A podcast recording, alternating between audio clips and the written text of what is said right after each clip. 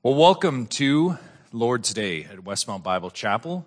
Uh, this is, of course, not the normal way that we would gather together, but of course, these are not normal times. Uh, but saying that, we are very thankful that we still can gather virtually. We can do this on Lord's Day morning, and we're grateful that you're here with us. So we want to begin our morning in prayer, giving thanks to God again for the technology that He's given us, that we can still do this in spite of the circumstances.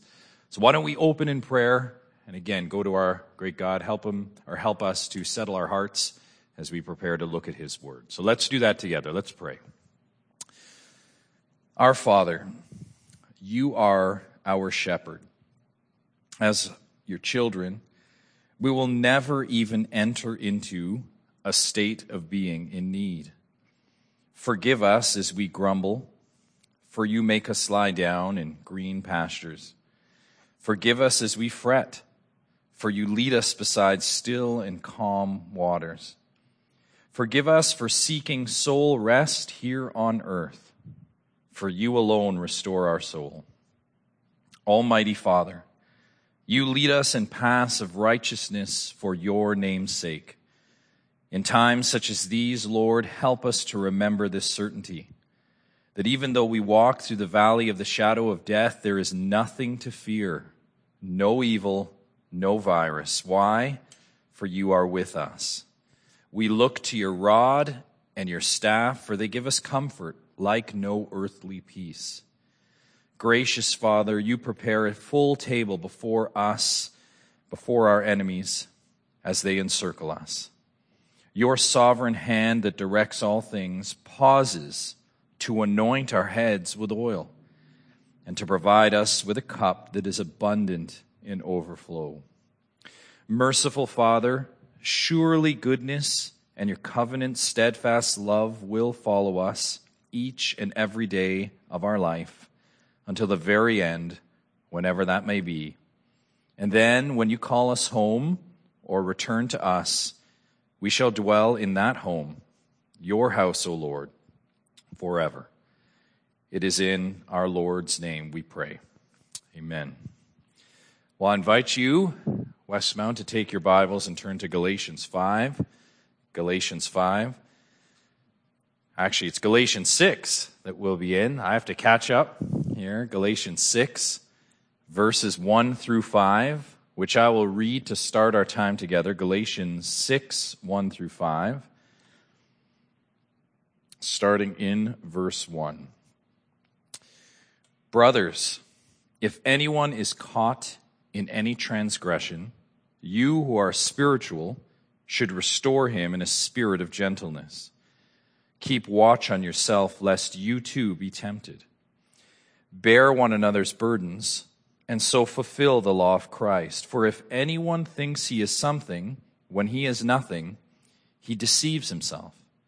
But let each one test his own work, and then his reason to boast will be in himself alone and not in his neighbor. For each will have to bear his own load. Beloved, caring for one another is the hallmark of God's people. Many of us are familiar with those one another passages, right, in Scripture. You think about Romans 12 by one way of example, gives you so many of those one another's that we know well. Now, just because it is our mark and our mandate, it doesn't mean that we're always good at it as God's people. In fact, our habit of not being there for one another is as old as Earth's oldest family. That's how old it would be. Think about Adam standing on the sidelines, not there for Eve, sitting back when he should be to be there for one another, hardly watching out for one another in that garden scene. And what about their children? We barely leave the next generation. And what about Cain's response to God's question? Do you remember in the wake of that first murder, Cain's infamous response when he's called out by God in Genesis 4 9. Am I my brother's keeper? Am I my brother's keeper? In other words, what does my brother's concern have to do with me?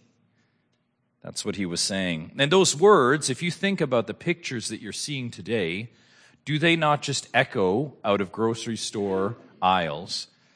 What does my brother's concern have to do with me? And that's a vivid reminder. When you think about the pictures you're seeing on the news and social media, maybe those grocery line fights, whatever it may be, it's a vivid reminder for us, church, that neglecting one another is a picture outside the church. That's a picture outside the church. It should not be the practice of those inside it. Why? Because we are God's people, commissioned straight from his character. We're children of the one God who revealed himself to his people, saying this The Lord, the Lord, a God merciful and gracious, slow to anger, and abounding in steadfast love and faithfulness. Exodus 34 6. That same loving God, in the heart of his life giving instruction to his people, also said this Leviticus 19:18, love your neighbor as yourself. However, that command, that law of God's people to love one another, hardly became the identifier of God's people. In the generations that followed, we saw anything but that. Think with me about the times of the judges. It was not one another. What, in, what was it instead? Everyone did what was right in their own eyes. What about in the times of the kings? It was not one another. What was it? It was against one another, north versus south. It was hardly loving one another. From Exodus to exile, it was anything but the character of God flowing through God's people to love one another. Ongoing evidence that God's people could not do it. Love was not, it would seem, in them. But love is who God is. And that is why, in the wake of all that selfish inability, God sent his son into the world because, precisely because, he loved the world. He loved others outside of himself. That's why he sent his son. And that son came to live and to do and to fulfill what we couldn't, all in love. And the result, through the Son, through Jesus Christ, his work and his love, we saw love fulfilled so that we could fulfill love as his followers. Because of Christ, we are new creations with new capacities to love one another. We have his spirit in us, bearing fruit when we walk by that spirit. And that's where we were last week. And that's what we saw last week in verse 22. Love now is the governing ethic. It is that for God's people. Head of the list, in fact, when you look at the passage we looked at last week, the fountainhead from which all the fruit of the Holy Spirit flows. And we'll see this week in these verses, it's love that has an output in the church. And it is to one another. Now, you may approach love in the church when you think about that, as we set our minds on this text this morning. When you think about love in the church, and you might think immediately of a kind word, maybe a warm meal, a deed done, right, to love one another. You may even think about laying down rights, why we're not meeting, why we're doing this today, because of one another. You may think of those things, and that is good and right. That certainly is love. Let's be clear about that. However, what we're going to see in this text today goes much deeper than this. Much deeper. What this text reveals is love that acts when our brother sins.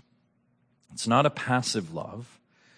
What we'll see here today is love that shares the load, love that gets messy if need be. And ultimately, what we'll see in this passage is love that is accountable. Love that is accountable. Love is from Christ, given by Christ to be employed by us for his people and for his glory. That is the deep, penetrating, powerful, and vital love of Christ on display here. So let us look. We're going to see four things in this passage two charges, two cautions given to us here that inform our love for one another. The first is in verse 1. Look at it with me.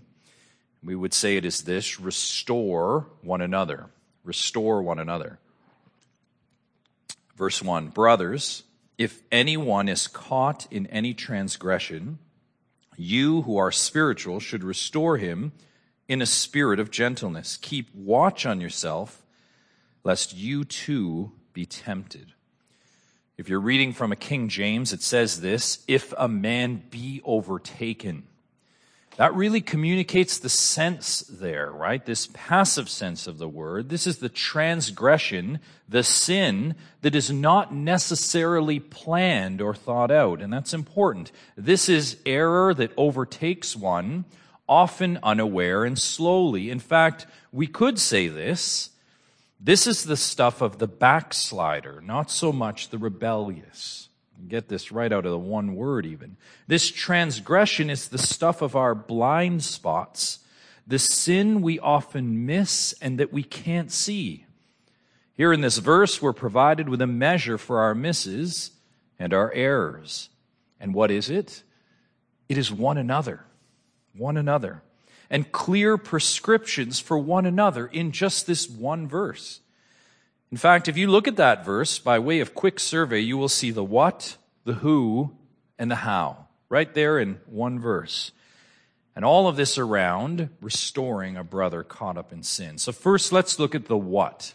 The what. The apostle says here, restore him. That word restore means to put in order, literally to restore to the former condition. So, what does that mean? That word means we act. That word means we act. It doesn't mean we sit back and do nothing. That word means we restore. It doesn't mean we condemn. It means we restore. And that word is directed to, look at it, directed to him, to her, to brother, to sister, to the one that is caught in the transgression. It doesn't mean we do something to someone else, we go and tell someone else, we gossip to someone else. That's not what it's saying. Restore him, go to him. Christian, restore him means we do something in love for our brother and sister, going to them in love. Christian love. Restore him means we recognize, as James 3 2 says, that we all stumble in many ways. That's a truth. And as such, we will need to get back on track when we stumble, because we all do. And here, we are provided by God's divine providence help in that. Church, this is what we do when we see a brother or sister caught in a transgression. We act in love to restore him, to restore her, to put them back in order. So that's the what. What about the who? You see the who there. Paul says here, you who are spiritual. You who are spiritual. Well, what does that mean? Does that mean only some? Does that mean that there's a hint here of the Christian elite? Does that suggest some upper tier of Christians, the badge wearing Christians, the transgression police? What does this mean, you who are spiritual? It doesn't mean any of those things, but sadly, I would submit to you, Westmount, this is how this directive has been handled so often and so sad. And the sin compounds when it is handled and approached this way. No, church, Paul is saying nothing more than what he said already. This is where we track with the context. And what has he said? Look at verse 16. Walk by the Spirit. Verse 25, keep in step with the Spirit, which you've seen over the past few weeks that some Christians do walk by the Spirit. And the fruit is evident, walking by the Spirit in love, keeping in step with the Spirit. That's true. That's a spiritual walk, right? But we've also seen the converse, and that is Christians that don't. The works of the flesh, walking not in love, but as we refer to this vice list again, walking in enmity, in strife, in rivalry. Such ones I would submit to you are not walking spiritually and are not spiritual people. because they're not walking in step with the Spirit. And hence, they have no business, they don't have a place to restore when they're working in the flesh. In fact, commands like this are avoided now because the church has an unfortunate legacy of too many people looking to restore in the flesh. In fact, we wouldn't call it restoration when it's in the flesh, we would call it rebuke. Harsh, arrogant. Not enough are doing this spiritually. The text says, look at it, you who are spiritual. It simply means this that the restoration should be done by those that are walking by the Spirit, living spiritually. And as such, they are in the right place with God, in step with God and with neighbor to bring them back. Now, I know what you're thinking. You have a question, you have a thought, and I want to submit one caution on this. This command also is not an excuse for people to say something like this Well, I'm just not spiritual enough, or that's not me. Beloved, before you cling to that, remember that to claim that you are not spiritual is a simultaneous claim to what? To say that you are of the flesh. You're of the flesh. Particularly, what have we learned in our study? Look at verse 17 again.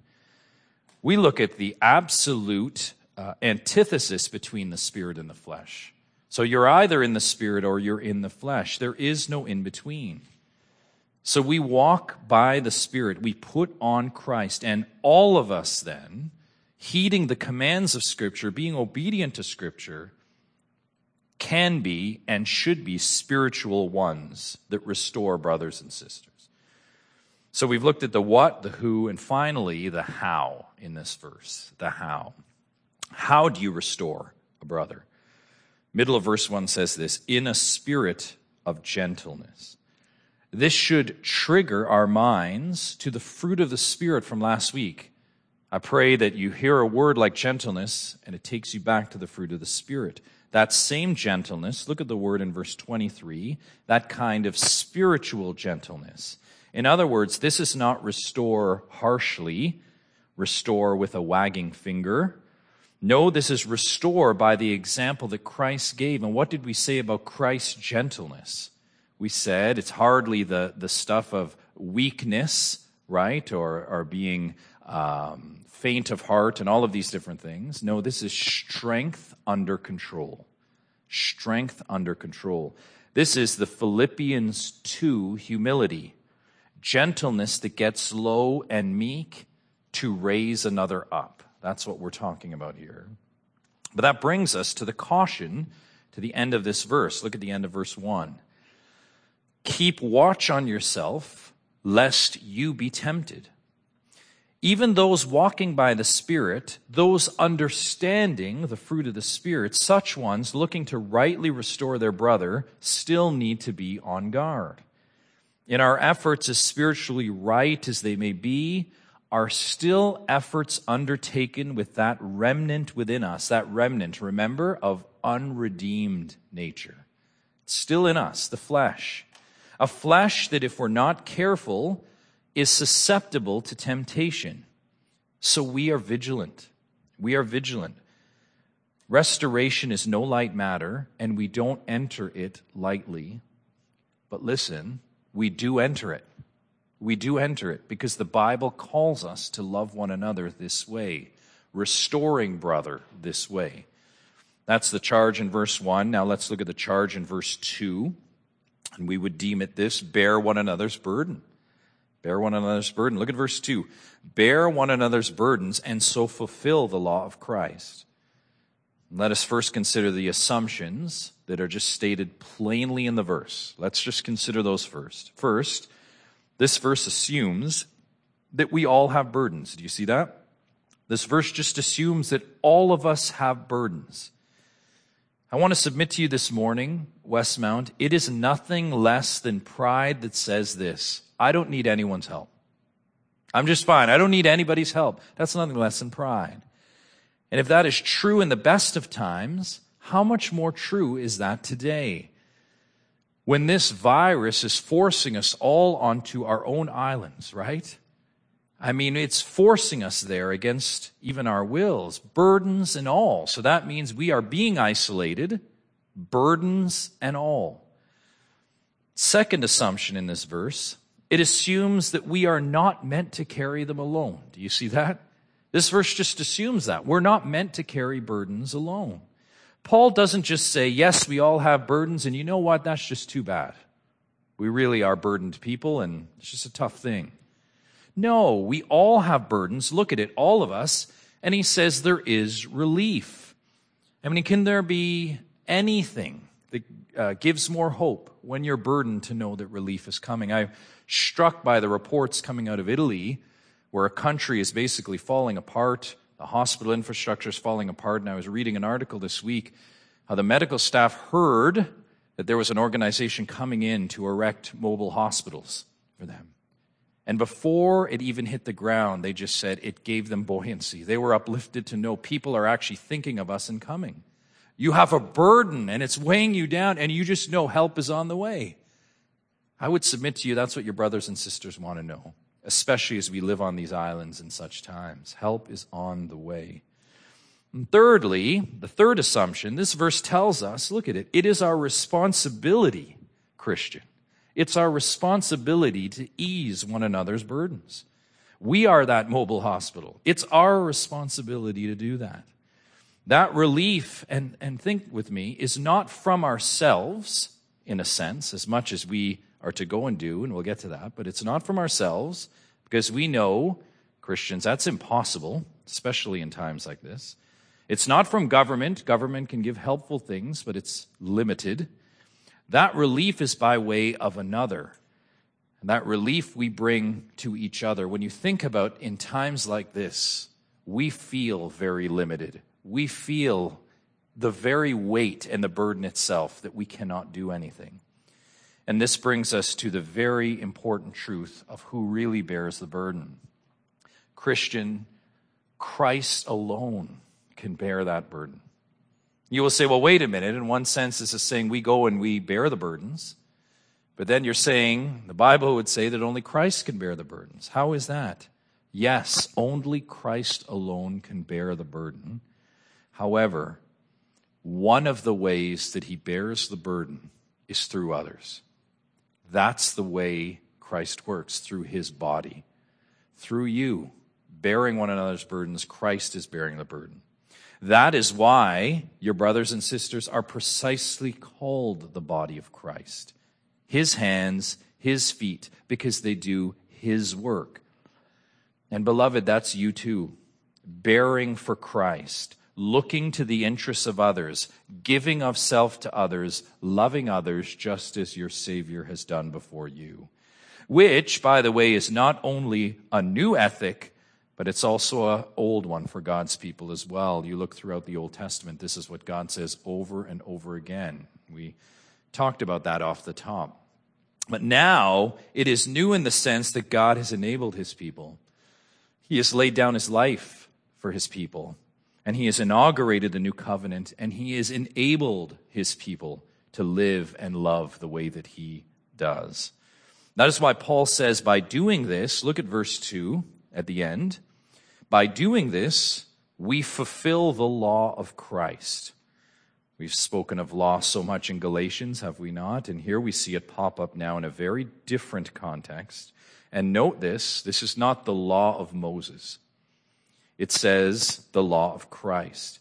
And we know a number of reasons why it can't be the law of Moses, not just the uh, sense of the term or the label, the law of Christ. Secondly, we have the whole letter that we've been studying telling us about the inability of the law of Moses, in one sense, for salvation and justification.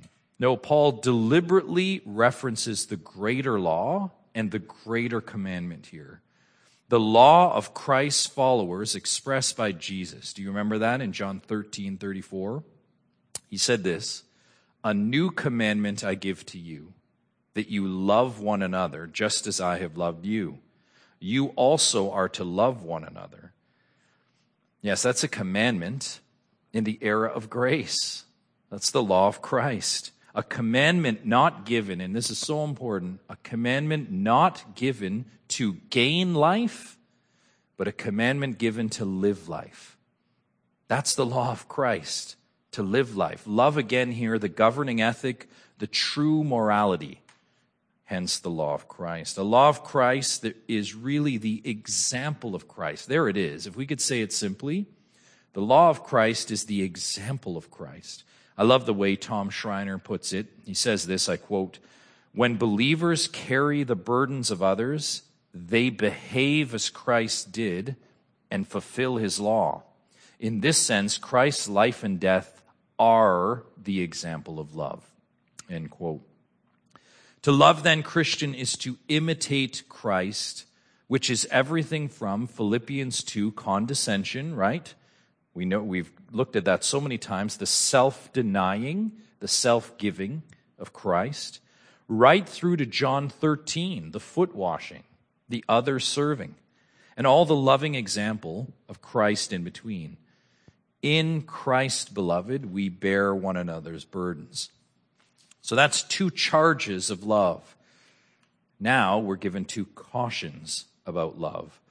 Turn to verse 3 We're told to test our own work. Let's look at it. Paul pauses here with his encouragements to love one another, and he feels necessary, and it is necessary, to give us two cautions. The first one is in verse 3. He says this For if anyone thinks he is something, when he is nothing, he deceives himself. Now, this may seem like a sudden gear shift here. However, it is far from that. Think for a moment of the love that we noted last week that love of God, that agape love, that is by definition self giving, it's others focused. So, if that is what true love is, what could be a direct threat to that? If that's what true love is, that's self giving, think with me, what could be a direct threat to that kind of love? Westmount, it's us. We can threaten that kind of love and our natural bent not to be others focused, but to be self focused. You see how we can sabotage that love. In fact, I'd submit to you that's a love killer. We can be with our focus on ourselves. And that is precisely what Paul has in view here when we shift the camera lens to ourselves. And it makes sense, I would submit to you, that Paul addresses this here. Because verse 3 if someone thinks they are something, in other words, if they're focused on who they are and on themselves, then it takes their attention off what? Others and what others need and loving them rightly. Yet we see here that self focus not only impedes fulfilling the law of Christ, but it's even more. Hence this caution. It's even more than that. Look at what he says at the end. We see it as self deception. Paul says he deceives himself, that one that thinks he is something, but he is nothing. So in our self focus, not only are others not loved, but look at this, we are deceived. In our self focus, others are not loved and we're deceived. And is this not true? Self focus always deceives. Think with me for a moment of our self focus moments. It always deceives. I want you to think about in these times that we're in now, the hoarders and the hiders, right? They sit, they analyze every single news item, whether it is true or whether it is false, through the grid of what? Themselves. And what is that question that looms when they do that and all of these fears and anxieties build? How can I preserve myself? How can I preserve myself? This is the narrative, right? It is far from how can I help others? And again, empty shelves uh, amplify that. And the deception is this we can't preserve ourselves. There is nothing we can do to help ourselves. That's the deception. Just like the deception in self focus that tells us that we are something when we are nothing. And this is precisely why, friends, the most humble are the most helpful. The most humble are the most helpful. It's been said, and I agree with this, that those who love and help others are the most conscious of who they are not. I absolutely agree. And what do they say? What do you, what do you hear from those people?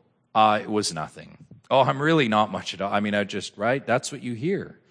I'm nothing. That is why you often hear the proud say things like, after all I did for you. And you see the contrast. The loving understand, as Paul suggests here, they are not something, but they are lowly. They are lowly. Now, of course, we need to say that doesn't mean they are we are worthless. We are image bearers of the one true God. We hold that doctrine close and tight. But that's not what we're talking about here. Instead, it means that our impressions, our impressions of ourselves, need to be checked biblically. This is what happens to our vision when we fail to put on Christ and his love. And Paul offers a help here. Look at verse 4. But let each one test his own work, and then his reason to boast will be in himself alone and not in his neighbor. The apostle says, Let each one, let each one of us test our work. And he's saying exactly what it looks like there. Yes, let's put it to the test. Put it to the test. And that's what we do, right? When we want to gauge the authenticity of something, what do we do? We test it. We test it to see if it's the real deal. And this is exactly the same thing. Let us test our own work, as Paul says. Now, clarification, want to make sure we're clear here. This is not introspection. This is not intense self scrutiny. This is not navel gazing or anything like that. That's not what we're talking about here at all. Instead, here, Paul is referring to the healthy biblical call for self examination. This is self examination if we were to define it, that checks one's thoughts, attitudes, and actions against the will of God and the love of Christ as revealed in the Scriptures. And this is all over the Scriptures. This is what Paul similarly calls the Christians to do before they start accusing one another or accusing him. 2 Corinthians 13 5. He says, Examine yourself. This is what Paul calls Christians to do before they remember the table. 1 Corinthians 11, 28. Examine yourself. And here Paul calls Christians to self examine for the purpose of love. For the purpose of love. And here's the thing when we do that rightly, we see ourselves for who we truly are. The verse says, Our boast then in work can only be of ourselves when we esteem it against the Bible and accurately and beloved, the point here is not self congratulation, but it's self realization. This is not boasting because uh, of others who are doing worse than we are, right? So then we look at them and say, okay, well, then I'm doing okay. That's not what we're talking about. We are prone to this measuring stick, though. My work is not as bad as his, or I'm not so bad as her. We, we employ this measuring stick so often. And, church, the Bible, though, has never promoted such a measure. That's worldly measure. In fact, you think about how many people will employ that same measuring stick on the day of judgment. I wasn't as bad as everyone else. But no, that's not a biblical measuring stick at all. Instead, this here is honest self assessment in light of God's word and in light of the love of Christ, our example. That is always sobering for us, Christian, and especially in light of what Paul says next. Look at verse 5. He says, For each will have to bear his own load. Now, I know you'll look at that and you'll tell me, wait a minute, just three verses ago, we were told to bear one another's burden. Now we're being told that we'll have to bear our own load. What's going on? Well, two things that this text will tell us in response to that. First, in both of those passages, that we would look at for bearing loads. Paul does speak of bearing under, but these are two very different weights. Look at verse 2. The weight in view there that our brother or sister needs help with is an oppressive or a heavy weight. It is one they cannot bear on their own. That word behind that, that phrase, that context there, is for the purpose of helping others a very different word completely than the one you see in verse 5. Here in verse 5, the load in view is a personal load, and I want you to think of a backpack. That's the load in view. like one's own personal sack. So these are two very different loads with very different purposes. So that's one cue in the text. Let's look at the second. Look at the first word of verse 5. It says for. We've learned so much, have we not, about these words that are so vital that connect verses and passages. And that, of course, that little word tells us that whatever is said in verse 5 is connected to verse 4. And of course, the purpose of verse 4 was not that oppressive load of our neighbor. No, we just talked about what? Testing ourselves. Verse 2 is an entirely different context that looks outwardly. However, this phrase, this first word in verse 5, links us to what we just talked about. And what is that? Our personal load, our own backpack. That load, that's our work, our work of love, our work of Christ as his own. And each of us, loved ones, will bear that load alone.